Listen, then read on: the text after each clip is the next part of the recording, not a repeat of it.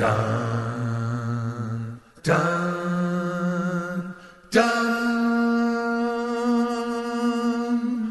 dun, dun. Dum dum dum dum dum dum dum dum dum dum dum dum. It's What a Wacky Week, the podcast. Episode 15. We have put together a real cool collection of stuff for you this week, and when I say we, of course, I mean all of me. Why not take all of me? You're going to be hearing not only some clips from the early days of KLSY, but also some of the history on how it came to be from Mr. Classy himself. And we'll explain that when the time is right. I've also got a promo I did at my first professional gig when KQOT gave away something for Christmas. Yes, it was KQOT gives you a goose. But this weekend, being the annual Ballard Seafood Fest, I'll take this opportunity to remind you that if the usual happens, someone with a Ballard chamber will ask the question, Hey, who's that guy that always hosts the lutefisk eating contests for free? My phone will ring and I'll be the MC for my ninth such contest, or not. But with that coming up on the weekend calendar, I thought I'd dig out a couple of familiar voices promoting Seafood Fest the way they did it back in the 1980s. Roll out the salmon.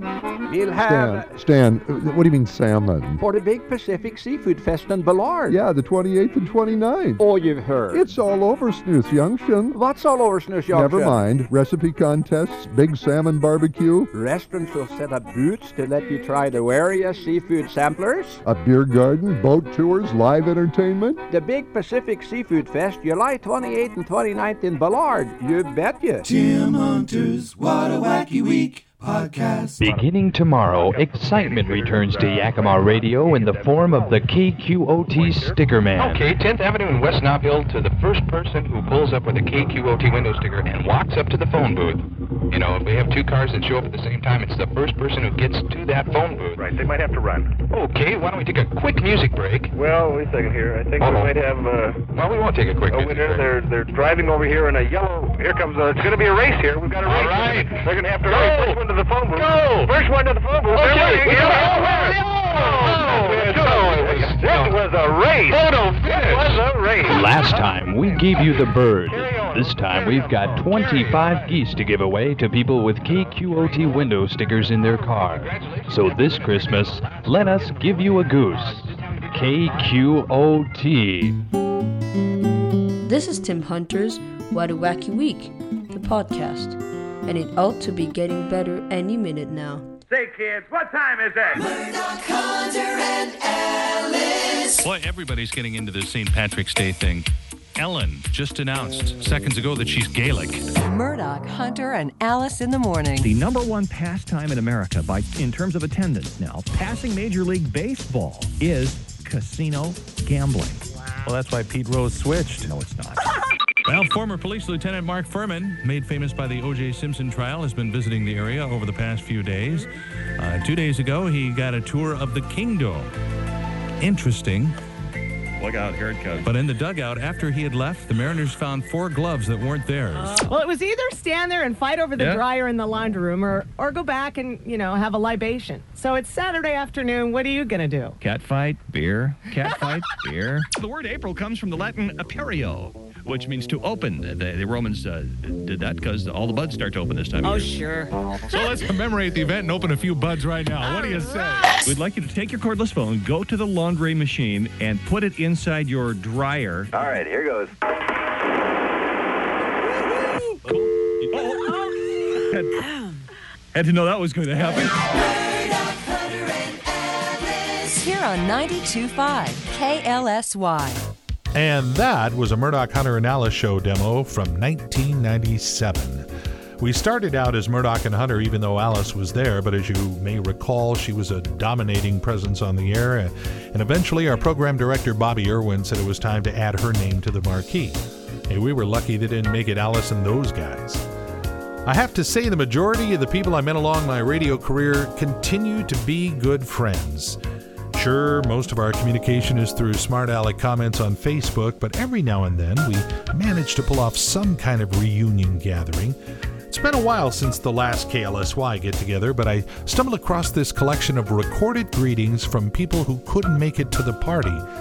and some really good history here. Starting things out with Mr. Classy himself, Dana Horner. This is Dana Horner. I'm in uh, Tucson, Arizona these days. My three children all live in Seattle with my eight grandkids, and there's a new one coming before the end of the year, we think. But anyway, that's enough about me. Uh, Tim had contacted me about talking about Classy, where it came from in some of the early stories.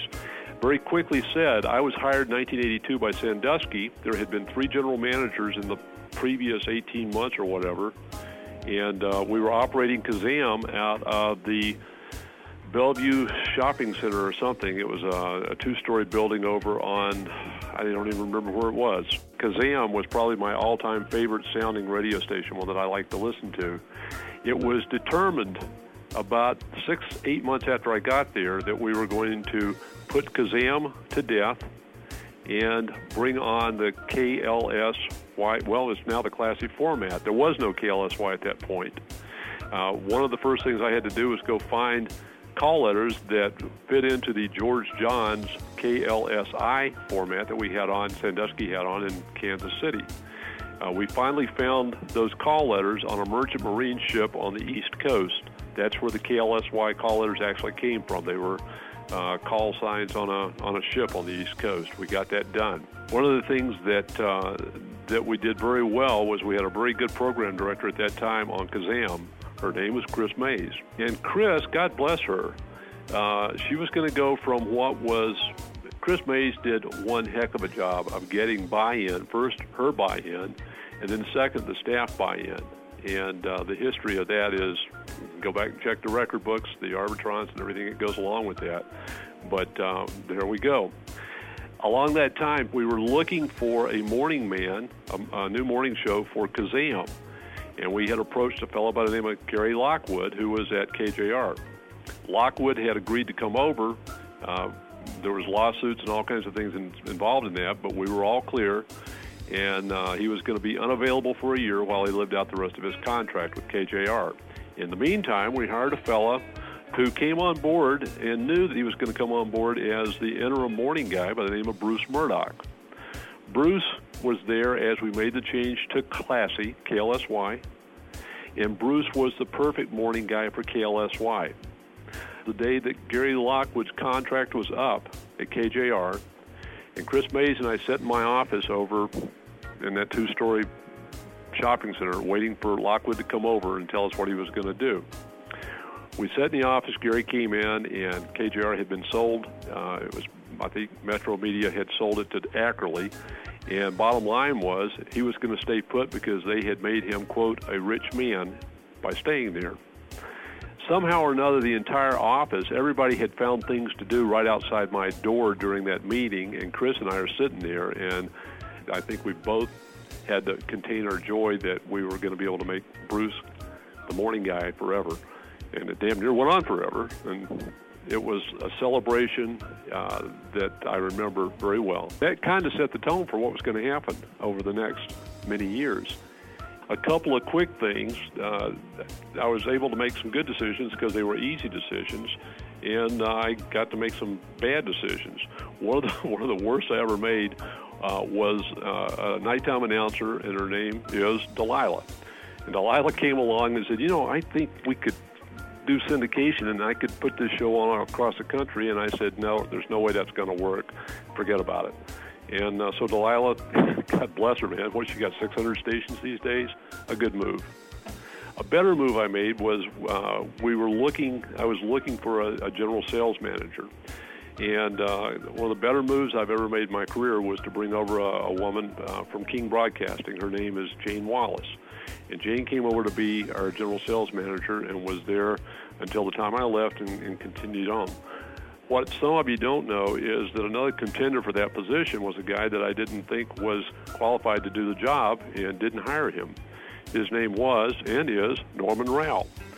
Norman uh, is still involved with Sandusky, as you may or may not know, but at that time he was not hired as the general sales manager nor the local sales manager for uh, what was going on in Classy. Uh, that was quite a run back then, and I I told Tim I said I'm going to try not to say too many names because there were so many people, and we accomplished so much. that it was. Uh, I'm tearing up. no, it was just it was one of those special things where you get the right people at the right time and you do wonderful things. And the things involve things like the the classic giving tree and a lot of the things, I mean, we did that with Nordstrom, and nobody had ever done anything with Nordstrom at that level at that time. And we were able to do those things because of the commitment and the buy-in that everybody had. And I think the fact that uh, that Murdoch was there, uh, Tim came on board later, uh, the fact that those things continue for such an extended period of time was based on the quality of the foundation that was put early on, and uh, that's there's a million stories, and I'd love to tell you all of them, but uh, hell, I'm 60 years old now, and, and old men ramble, and I don't want to be a rambling old man. I'm really proud to have been a part of it, and I'm really proud to have been there when it started. And congratulations to everybody who was there at, throughout the, the tenure of KLSY. That was just a, an incredible run. Not many stations get to do that. And if you got to be a part of it, you got to be a part of something very, very special. Man, that's great history. Tell you what, uh, there was a lot more good stuff from that message of the folks that couldn't make it to the party. So I'm going to hold that off until the next episode, okay? Thanks so much for stopping by and taking this in. Pass it along to friends or leave it out on the porch, and the Salvation Army will pick it up next Tuesday.